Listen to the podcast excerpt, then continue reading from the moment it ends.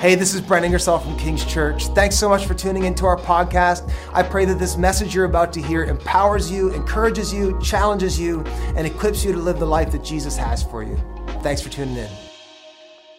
The title of my message today is Great Expectations. Great Expectations. Uh, not so much Charles Dickens, but a little bit more the way that we set things up in our minds and our heads. You guys ever, have you guys ever done this where you built something up in your mind and in your heart about how it was going to look and how it was going to go, and then it just turned out to be completely different than what you'd expected? Has anybody else ever done that? Like maybe it's just me. Um, vacations, family vacations, I feel like are a really great low hanging fruit, easy example of this. Like, you just think it's going to be this magical fairy tale of a time away. It's going to be so restful, right? Some of you are already like laughing. Like, it's going to be so relaxing. We're all just going to love each other and get along the entire time. Like, maybe you take your kids to an amusement park or something. Maybe you go to, go to Disney. You pay $50 billion to go to Disney, right?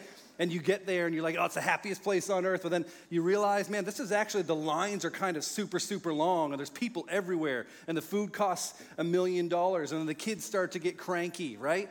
and it's really, really hot, and you've got sweat dripping in places that you didn't know it could. And like everybody, the kids are like, oh, I want to go back to the hotel and watch cartoons. He's like, you're living cartoons in Disney right now. Like, you, if you've never done it, you've seen it somewhere else. Like that family just having that, that cosmic meltdown. Like, you will have fun because I paid for this, right? like, we've all, we've all done it. Like, small scales, big scales, we've been there. Like, you think it's going to be this magical experience, and it doesn't always uh, pan out that way, does it? I remember uh, a few years back, I had the privilege of officiating uh, the wedding of my, my childhood best friend, going to my best buddy, and his beautiful, his beautiful new wife. And uh, so we went up, up for kind of where I was born and raised, Perth Andover, New Brunswick, went up there, and we were, Carrie and I were, uh, were walking with them and, and, and, you know, get to officiate the wedding. And so as, as the officiant and then kind of as the best friend of the groom, you know how weddings go if you've ever been a part of them. There's a couple days leading up, there's all the festivities and all the families showing up from all the corners of the earth, and you're meeting people, extended family matter, members that you're probably never going to see again anyway, right? And people from from both sides, and so all these people are meeting, and it's all the all the introductions, you know. And so I'm meeting people from the bride's side of the family, all of her siblings, nieces and nephews, people that I've never seen again since, and uh, I, and I probably probably never will. And uh, so, but you're you're going through all those introductions, and the night before at the rehearsal dinner and things like that, right? And we're just kind of socializing and hanging out, and then the brides uh, had a niece and a nephew there. They were kind of the youngest ones that were that were at the gathering and so they were there, and we're just kind of making small talk throughout the evening and hanging out. Uh, there was a Nintendo there, and so I grabbed a controller at one point, and we were kind of playing Nintendo and joking around with this niece and nephew a little bit, and we're eating and just kind of having fun. And so we went home, woke up the next day, uh, had the ceremony. It's beautiful. We laughed, we cried, all of that. And, uh, and then we moved on to the reception a few hours later, right? And at the reception, after we've been there, after I've officiated the ceremony with my friends, uh, we're at the reception, and I just happened to cross paths with the niece that I had met the night before for the very first time and I've never seen again. And uh, we're just kind of crossing paths there at the reception, walking between the tables or something like that. And we kind of bumped into each other, and I said hi. And she stopped and she stepped back and she just looked at me. And she just stared at me for a couple of minutes. I haven't seen her since the night before, right? And she's just staring at me. And she kind of like takes a step forward and leans in a little bit, her eyes narrow in suspicion. And she says, So you were the priest this whole time, huh? Like, this whole time I was hanging out with you and talking with you, and you never told me that you were the priest. And like, I just started dying laughing. I guess I wasn't what she expected, right, of a, of a priest. It's not the first time I've been called, uh, not the first time I've been called a priest. And then that same, that same day, that same day, we had another crazy experience where my wife, uh, who, was, who was just an amazing friend and an, an amazing baker, she had offered to, to bake all the cupcakes for the wedding. So they weren't doing a traditional wedding cake, they were doing cupcakes, you know, hipster, keeping it cool. And uh, so she decided to build all these kind of cupcake, cupcake towers for them. And you can imagine how much work that would be, right? To make all of these cupcakes for a wedding. And uh, so she's got them all done. The day, we, the day of the wedding, I'm up, I've got my suit on, all ready to roll, got everything all in place, and she's putting the final touches on all these cupcakes, and then she's handing me the boxes, and I'm taking them outside and putting them into the vehicle, right, to be safely transported to the location of the reception eventually later on in the day. So we were up, like I said, up kind of with my family in Perth Andover. So we were driving my dad's Ford Flex, if anybody remembers those, okay? And so the beauty of this vehicle is that it has these little seats that fold down perfectly flat in the back, right? Like, so perfectly even, stable service. I'm taking all these boxes of cupcakes and I'm just putting them in like Tetris, like one, two, three, four. They're all perfectly flat, perfectly stable. Like, this is an amazing way to trans. It's like, it's like cake boss level. Like, this is absolutely perfect and pristine right now. And so we get them all in there. She hands me the last box, take it outside, slide it into the back of my dad's Ford Flex, and it has one of those automatic lift gates, you know, where you just push the button and then the lift gate kind of kind of closes. So I get all the cupcakes in, all packed down, and I look over again not my vehicle. So not super familiar with all the controls and the mechanisms, but I look over and I see the button right there with a little, with a little folding icon, right? And I'm like, oh, that's the, that's the liftgate button. you guys already know exactly where this is going. So I hit the liftgate button and I take a step back and I wait for this thing just, just admiring my work, right? My dad's out there with me and just waiting for this liftgate to come down and the door doesn't move. And I'm like, what's going on? And then I start hearing this little like sound and you know exactly what happened. Like, for some reason, there's like 70 different buttons and they all do different things. I hit the one that folds up the seats. And so they went from being perfectly flat to start folding up. So it's just like, slowly like this, right? And I'm watching all these boxes of cupcakes just come up like this and just start to like crumple into each other. And so obviously my dad and I are freaking out, so we're running around trying to grab these seats and just reefing on these seats, trying to stop it. Probably broke his car, I don't know. But once you, once you push the button, by the way, there's kind of no going back. Like those seats are doing, they're gonna do their thing. And so they're snapping and cracking, and then so eventually, like all hell breaks loose, and then we just kind of stop, and the aftermath and the carnage, we're just, I'm just like completely dumbfounded. And I look over at my dad, and he's looking at me, looks the same way, and he goes, You're dead. Like, you just, you are. And then so I'm like, I have no idea what I'm gonna do here. And so I, I have to go inside. Carrie's finishing getting ready. Like, we're, we're obviously running late. You know, it's a wedding. We've got to get there. I've got to officiate. I can't be late.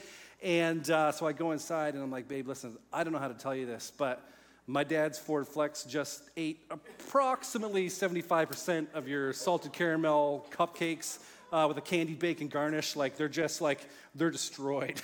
and uh, so she, she didn't even believe me. I had to convince her and coax her that I'd actually done this horrible thing. And uh, anyway, we, we made it work. We got back inside. She was piping extra frosting. We had some extras. We were like swapping out all the damaged ones. And we got to the wedding and no one was the wiser. Nobody had any idea.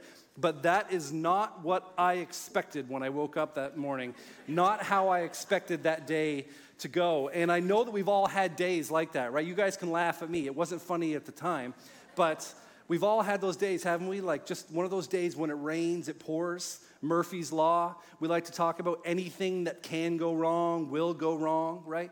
We've all had those days. You always get a flat tire when you're already running late for work. That just seems to be the way that it goes. And I think that as for us as people, as human beings, we just tend to be optimists, don't we? We tend to, you know, want to want to believe for the best. Some of us are better at this than others, but we just tend to want to believe that, you know what, this is going to be good and it's all going to work out and it's going to be an amazing vacation. Uh, my family is going to be perfect. We're going to be healthy. Like we're going to have a good job. We're always going to have enough money. Things are always going to go well. But many of us have lived long enough to know that life doesn't always go that way, does it? And that there are times, like some of them funny, like losing my cupcakes, and then other ones not so funny, like losing, losing a job. Or what do we do when, we, when, the, when, that, when that scan reveals a tumor? Or what do we do when an addiction is just destroying somebody that we love? Or what do we do when we experience relational fallout? Like, what happens when we believe in a God that is kind and loving and gracious and all knowing and all wise, yet our lives from time to time, even those of us who follow Jesus and would say we do everything right, our lives from time to time are still marked and punctuated with pain and suffering. And any of us who follow Jesus will, if you haven't already, you will have moments where Jesus seems to do the exact opposite of what we would have expected him to do in a given circumstance. And some of the things and the roads that we're asked to walk are are difficult and are hard, and the questions that come up in those moments are very, very difficult to reconcile in our lives. I, for me, it's just so easy, and I think for most of us, it's so easy for me to believe that God is good and that He loves me when I'm in the promised land and the milk and honey is flowing freely, right? I love me some milk and honey. Like, that's just like when everything is good, when we're on the mountaintops.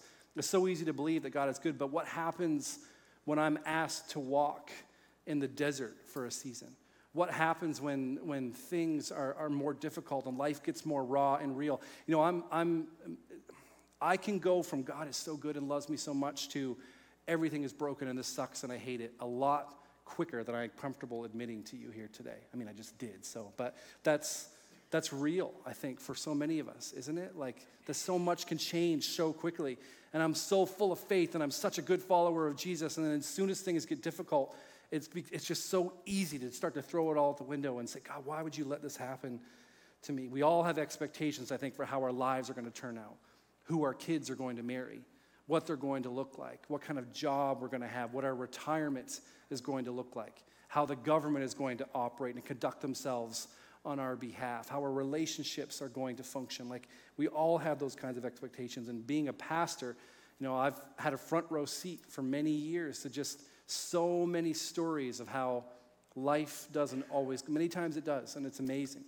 But life doesn't always turn out picture perfect and peachy keen the way that I think that we oftentimes expect it to as human beings in our minds and in our hearts and those great expectations that we have on God and on our lives sometimes can feel misplaced, can't they? And sometimes when we have those expectations of what the favor, we talk about the favor of God in church all the time, what the favor of God is going to actually look like in our lives, when those expectations aren't met, it causes pain, it causes brokenness. And I think that those mismanaged and misplaced expectations are not, are not new in, in Scripture at all. When we encounter the story of, uh, of John the Baptist here today, and uh, if you've been around church long, I mean, you've, you've, heard, you've heard about John the Baptist before, and, and you, know, you know his story and kind of know who he is, a disciple of, of Jesus. When Jesus was born uh, into the nation of Israel, he wasn't one of the 12 disciples, but he was a follower of Jesus.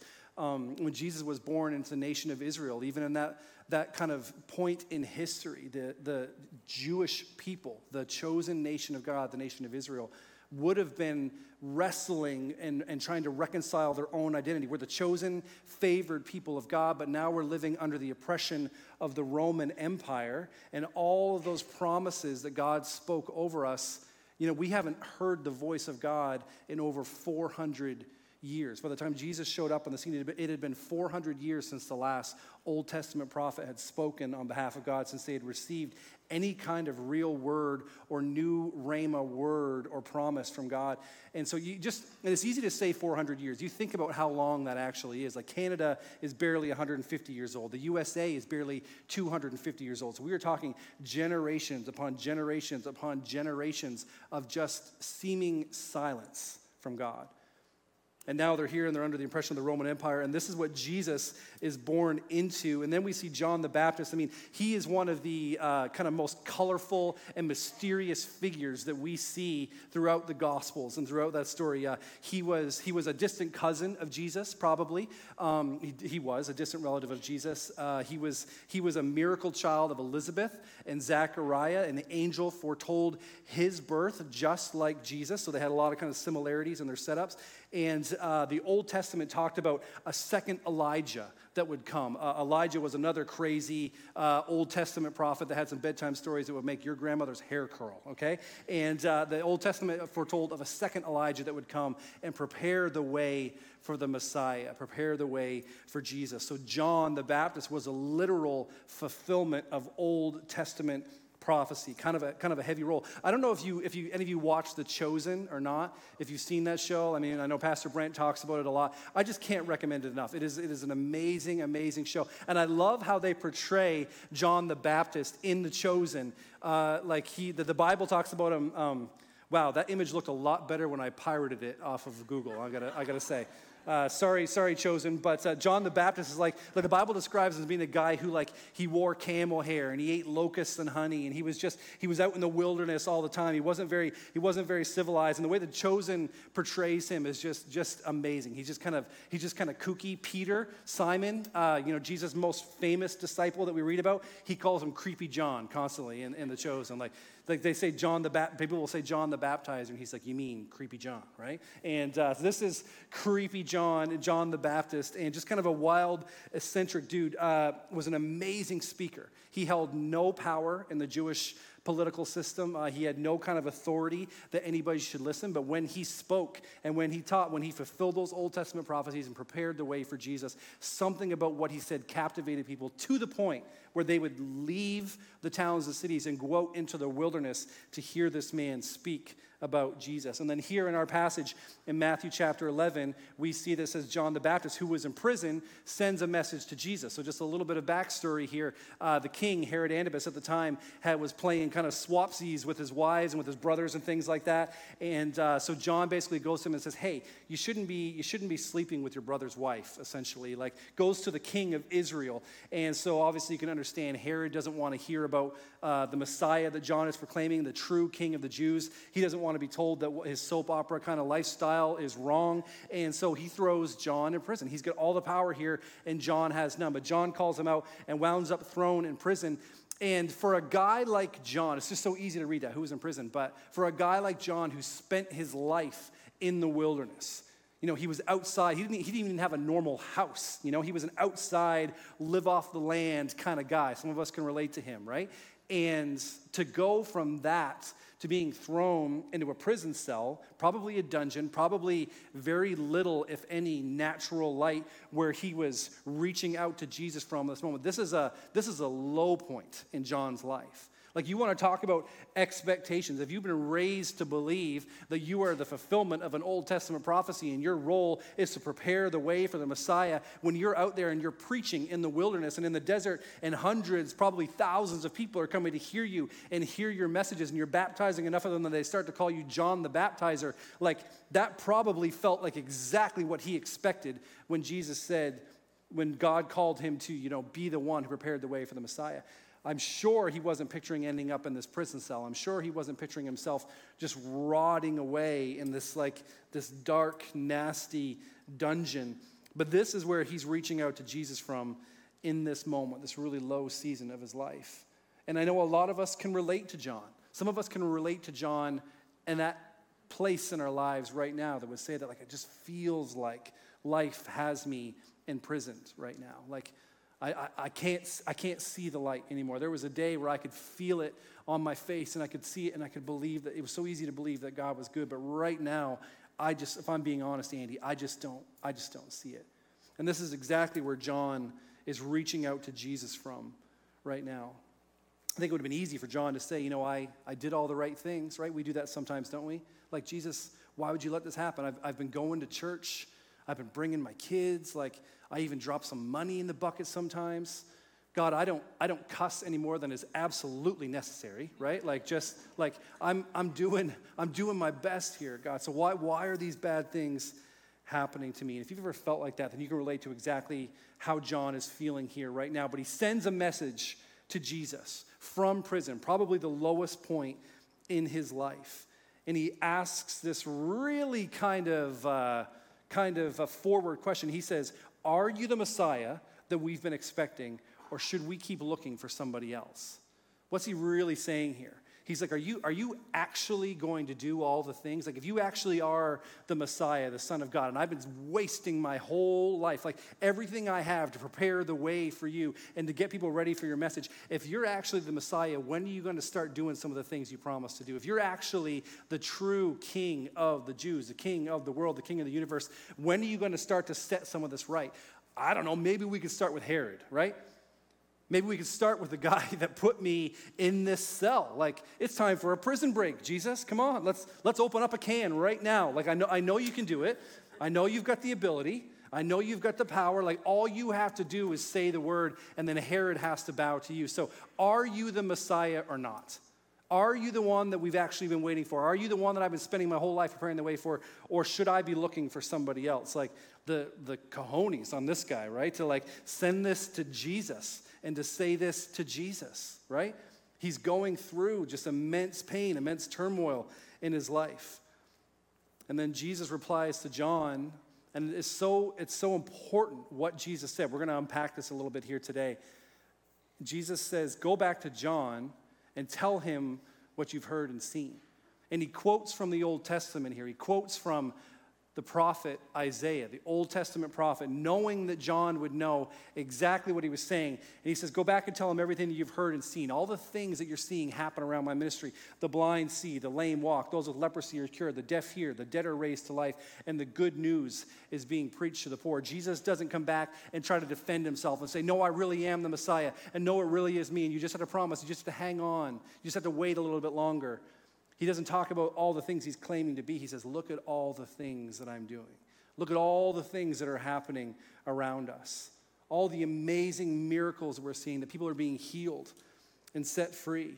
Jesus says, let the evidence speak for itself. And then he, again, he's quoting from Isaiah 61. And it's so important. There's some things here, some nuance that I want us to catch. So I want us to look at Isaiah 61 and see exactly kind of what Jesus is quoting here in this, in this, uh, in this, in this response to John. He says, The Spirit, this is, this is Isaiah 61, so this is hundreds of years earlier, kind of prophesying what the Messiah was going to look like and what was going to happen when he actually showed up and was on the scene. It says, The Spirit of the sovereign Lord is upon me, for the Lord has anointed me to bring the good news to the poor. So, this is where some of the stuff that Jesus is saying. He sent me to comfort the brokenhearted and to proclaim, now, this is important here, that the captives will be released. All right, so that's from Isaiah, where, where Jesus is quoting, where the captives will be released and prisoners will be freed.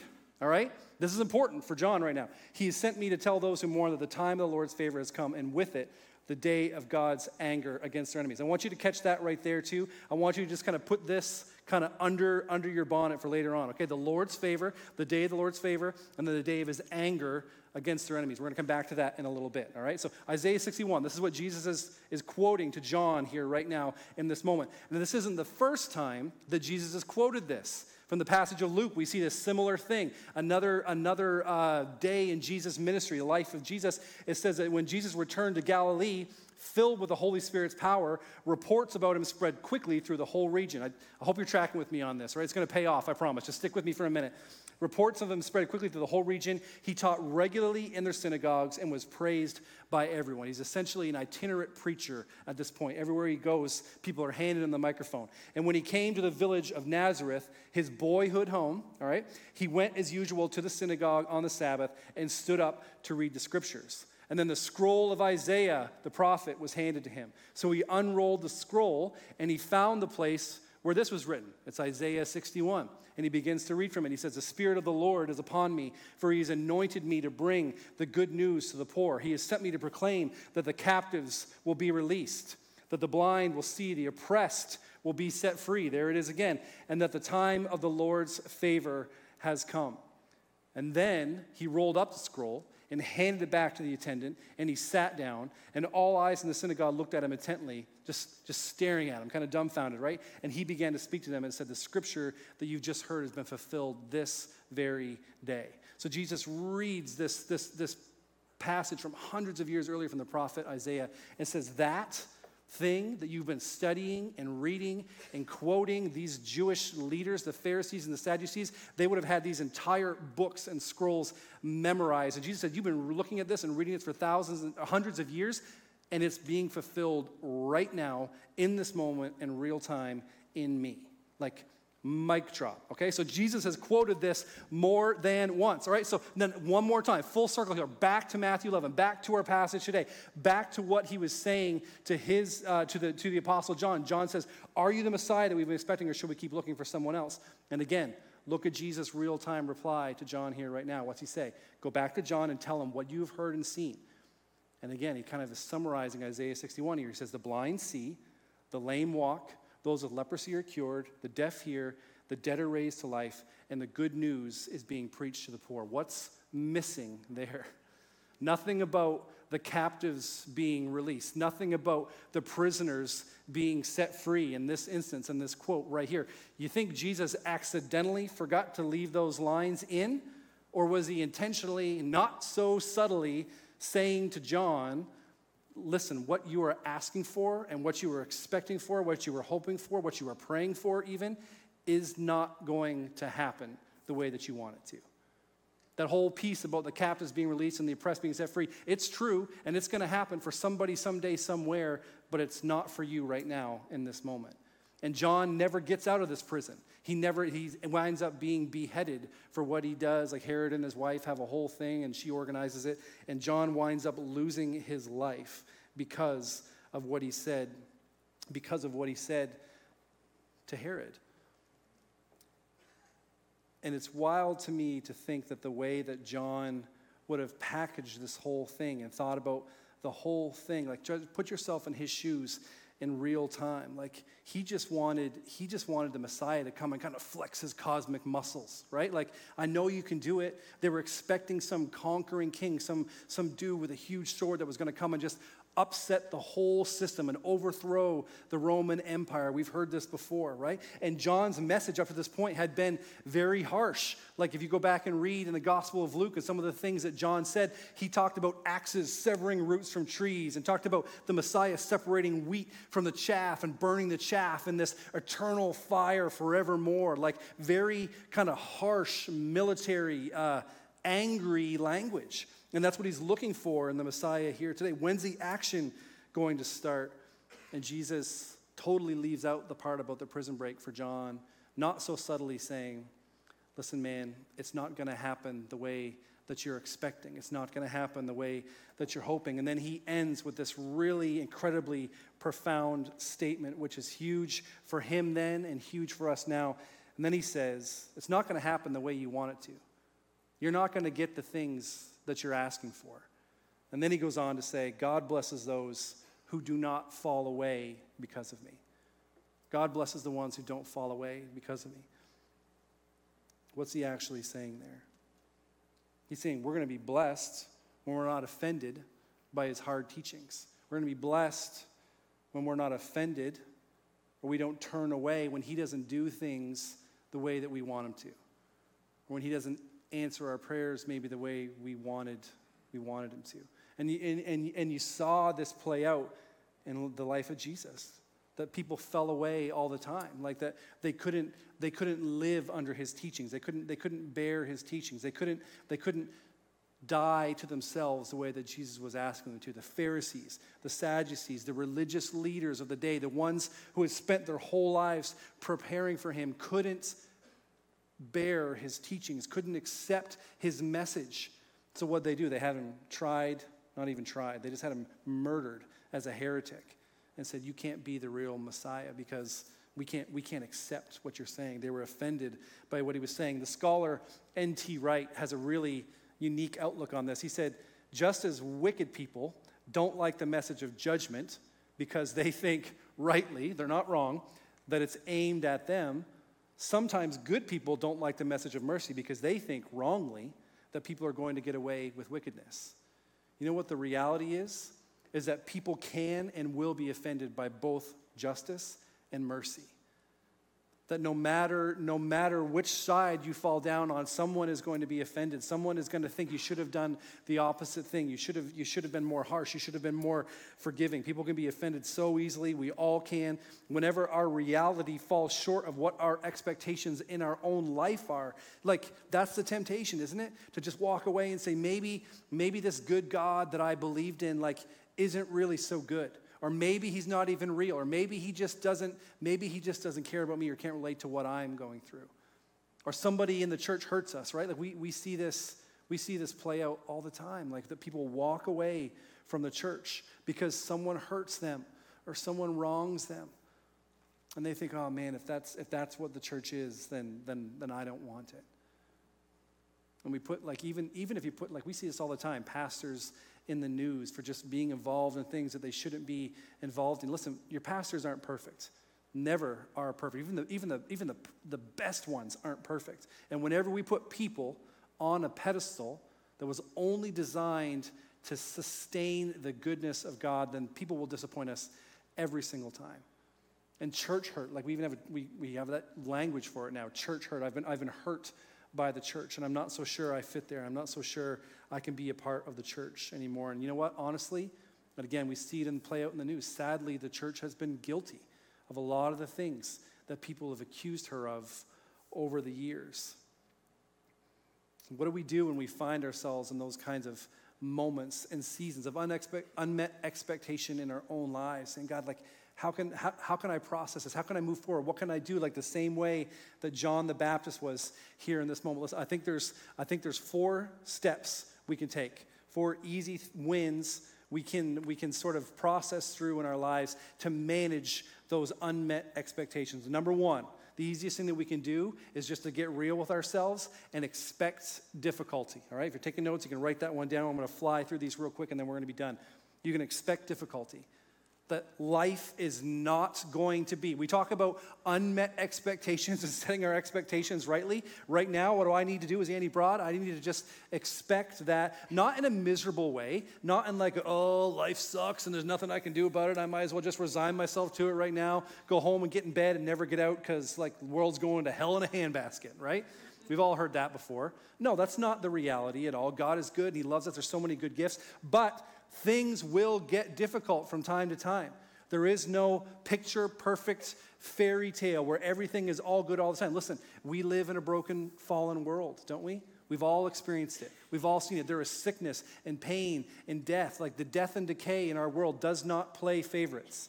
It doesn't discriminate. It doesn't care how good you've been or how well you've behaved or any of it. It's just brokenness that eats away at all of us. Things will get difficult from time to time in our lives. You know what? At work, things are going to get difficult. In your marriage, things are going to get difficult. With your kids, things are going to get difficult. All your relationships, things will occasionally get difficult. But our job is to not be easily offended when they do. Our job is to rightly set our expectations so that we can believe, and it's still easy to trust that God is good and He loves us, even in the midst of the difficulty, in the midst of the journey. Offense happens in our lives when we perceive an injustice, right? You think that's true? You can argue with me about that later if you want to. Like, like when, we when we get offended, it's because we feel like there's been an injustice somewhere. Like somehow you did something to me that wasn't fair, or somehow I didn't get something that I deserved. I've, I've done everything right here, God, so things should go pretty well for me. And so it's easy to get offended when we perceive an injustice. That's when people lose sight when they walk when they walk away. That was what was happening there in first century Rome. Like people were being offended because they were like, God, we're supposed to be your chosen people. And now the Roman Empire is here. Like, what's what's up with this, Jesus? John the Baptist, he's in this, he's in this cell, and Jesus is calling his followers to say, No, no, like, trust me. Trust that I'm good. Trust that I love you. Trust that I am for you. Things are going to get hard, but even in the midst of it, I still love you. I still got your back, all right? So expect difficulty. The next one is to express disappointment. That it's okay to say, this sucks. It's okay to say this hurts. It's okay to say, like, things are really difficult right now and I don't like it. Like, you don't have to be Jesus.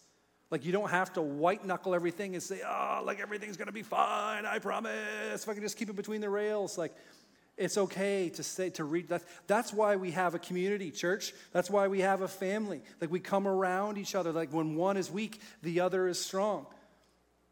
The Apostle Paul said, like, in my weakness, he is made perfect. Like, that the, the, the, when things are difficult, like, we don't have to, we don't have to just say, oh, like, everything's to be fine. And people ask us how we're doing, and our life is totally falling apart in complete shambles. And it's like, oh, God is good. God is good all the time.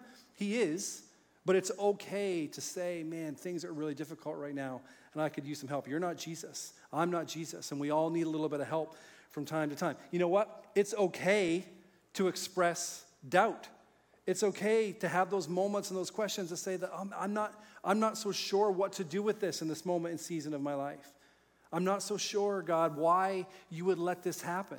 It's okay to dialogue about that. God is big, He can handle our questions. He can handle your doubts, church. Like that's that's that's a word that somebody needs to receive today. Like John, he handled John's doubts. John straight up was like, "Listen, are you God or not?" Are you the Messiah or not? And what did Jesus do? Jesus didn't say, listen, watch it, pal. Like there was there was none of that. He actually went on later on. You can read the rest of Matthew 11 for yourself. He gives John the Baptist to all of his disciples and his followers this glowing endorsement about what an amazing man John the Baptist is and how he's one of the greatest in the kingdom of heaven. Like he's not offended by John's doubt. He's not offended by John's disappointment, but what he does honor is John's faith in the moment. John's faith to be able to say, like, look at everything he's done with his life. Look at how he has wasted himself and spent himself on preparing the way for me. He's going through it right now. He's having a difficult season. Things are hard, and he's asking some hard questions. But I still love him, and I still know what's best for him. And ultimately, even though I'm not going to break him out of prison the way he wants, I have a perfect plan for his life. Jesus isn't offended by your doubts. Sometimes your doubts and questions are even beneficial because they cause us to process things and to work through things in a way that other th- things can't always. So we've got to expect difficulty, we've got to express disappointment, two more, and then we're done. All right? Are you with me? Are you good? Next thing we got to do is we have to embrace different. We have to embrace different. I straight up stole this one from The Chosen. If you're a big Chosen fan, you know, uh, Jesus, there's a line in there where Jesus called Matthew, and Matthew's a tax collector, which everybody, all the Jews hated the tax collectors back then. And Peter, Simon Peter, is saying to Jesus, You can't call this guy, he's a tax collector. And Jesus looks at him and says, Well, you were a hot mess when I called you. And Peter's like, Yeah, but this is different. And then Jesus leans in and put his hands on his shoulder and says, Get used to different. I love that. It's not in the scripture, but I think it's very implied. I went with embrace different because, you know, alliteration, pastor problems, and we had to do it. But we've got to get, we've got to get, it's for your benefit, okay? But we've got to be able to say, okay, the way that you are going to choose to do things, Jesus, is different than the way I would because you're God and I'm not. John the Baptist had to reconcile himself to that fact. He had to embrace the different, the backwards, the upside down kingdom of heaven that just operates on a totally different plane than we do.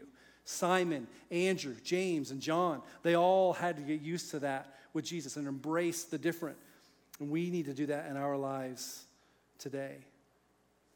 The unmerited, perfect grace, peace, and the gift of Jesus and who he is and the gospel and his good news for all of us. Like that doesn't always process well with us, does it? Because if we feel like, oh, I've got to do, I've got to do something to earn that.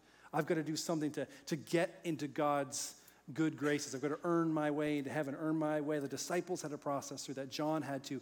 We have to.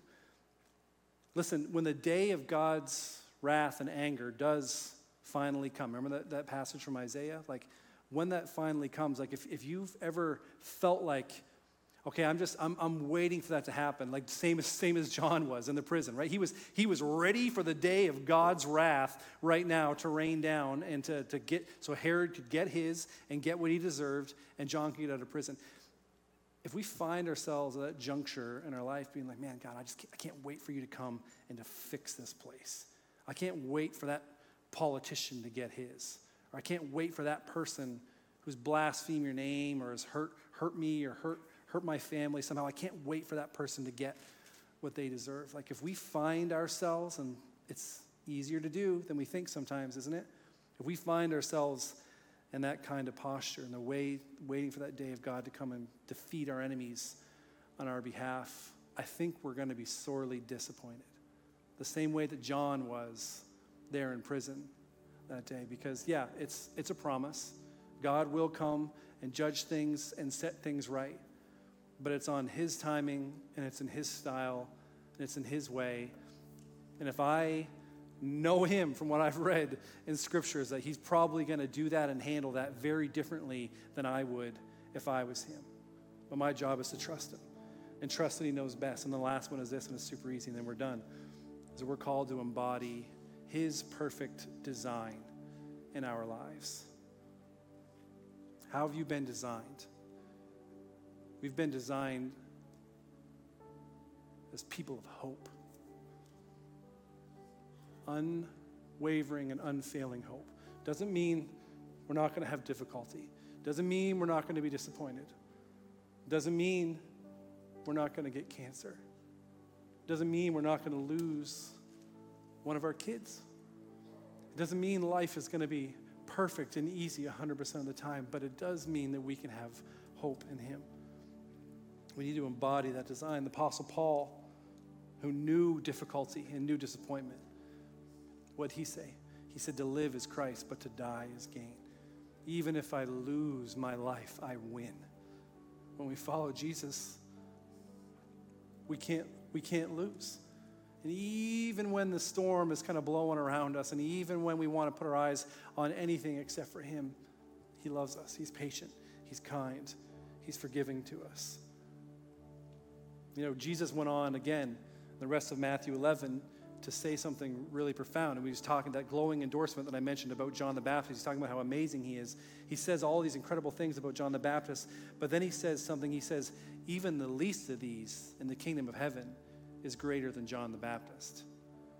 And that's kind of one of those, as the old timers would say, give your head a shake moments, right? Like what what's Jesus trying to say there? And you know what? I think it's I think it's because John the Baptist never got to witness the cross. He prepared the way for the Messiah, but he wasn't there to be able to see him give his life for us. The advantage that you and I have over John the Baptist today is that we know exactly why Jesus came and we know exactly what he did and what he accomplished on that cross on our behalf.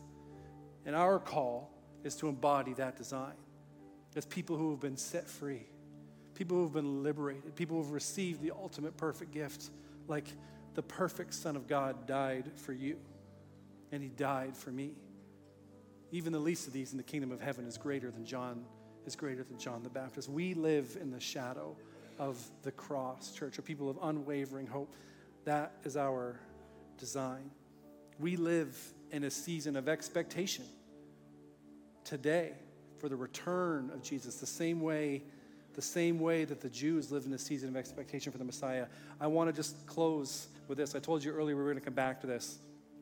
These kind of two passages here because it's so important. Isaiah, Isaiah 61, that Old Testament uh, prophecy that, that Jesus kept quoting, and then here in Luke when he's in the when he's in the synagogue and he's reading it to his followers. But again, just just really quickly. Isaiah 61 The Spirit of the sovereign Lord is upon me, for the Lord has anointed me to bring good news to the poor.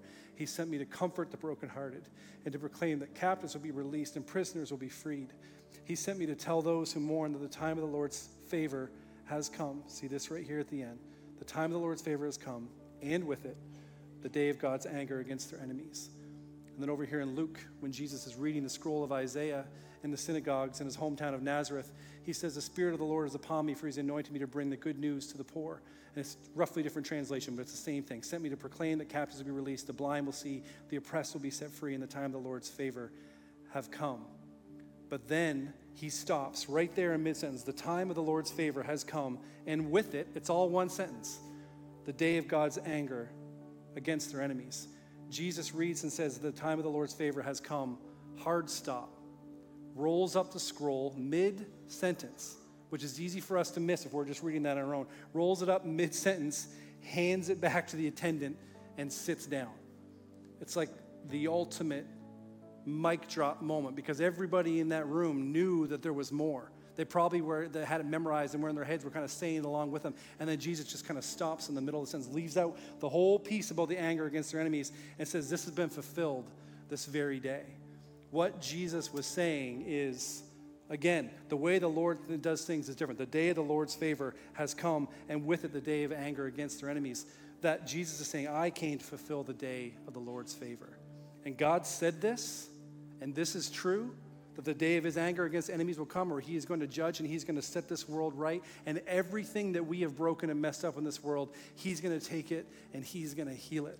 And he's going to even the score and even the playing field and set everything right. But Jesus said, I have come to fulfill the day of the Lord's favor. There's still more to come later on. When he comes back, later. There is more that God has promised and prophesied of what He's done. We live between the now and the not yet, the day of the Lord's favor and the day of the Lord's judgment. This is where we find ourselves in history, right here. Jesus sat down and said, The day of the Lord's favor has come.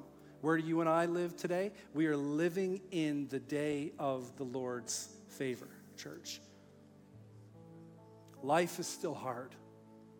Tough things are still going to happen but we are living in the day of the Lord's favor. There's been a promised perfection of creation later on that is going to happen, where God is going to come and set everything right and make everything right and make everything better. All of the death, all of the decay, all of the pain, all of the brokenness, all of the addiction, all of the relational fallout, everything that we struggle and we fight against in our lives, Jesus is going to come back and He is going to set it all right. But He's going to do it in His time. Not when we expect, not always when we ask for it, but in his, in his perfect time. A couple weeks ago, um, my son was having, a, was having a nightmare. My younger son, Max, was having a nightmare. And my wife, who is an infinitely better human being than I, got out of bed and uh, went, in, went in with him and was just trying to console him. And if, you, if you've been a parent, then you know, you know how that goes. But there's nothing more peaceful than, than a sleeping child. And as a parent, when you see that kind of peace disturbed, it's, it's really heart wrenching. And he was just struggling, and he had had some nightmare or perception of something that was going on in, in his life or in the world. And he just, uh, it was, it was terrifying to him. Whatever that perceived reality was for him, it was terrifying in the moment. And then, as good parents do, you know, my wife got in bed with him and she wraps her arms around him. She's rubbing his head and she's whispering in his ear and saying, Buddy, I promise everything is going to be okay. Everything is going to be fine because she could perceive a greater reality than he could in that moment. She knew beyond a shadow of doubt that everything will be okay. And she was right. And that's such a perfect picture, I think, of the way that God wraps his arms around us as his kids, isn't it? Like, ah, oh, I know this hurts. I know it's scary. I know that it's almost impossible for you to see outside of this in this moment. But I promise that everything is going to be okay. And I promise that I love you, and I promise that I'm here, and I promise that I've got your back. The expectation for us as followers of Jesus is, is that God can do what He wants, when He wants, and just as He's promised, is that it's always going to be to the benefit of those of us who follow Him. Someday, somehow, in the grand scheme of things, God is going to take it all and knit it all together and work it all together for the good of those who love Him. Amen? But God gets to choose, God gets to decide.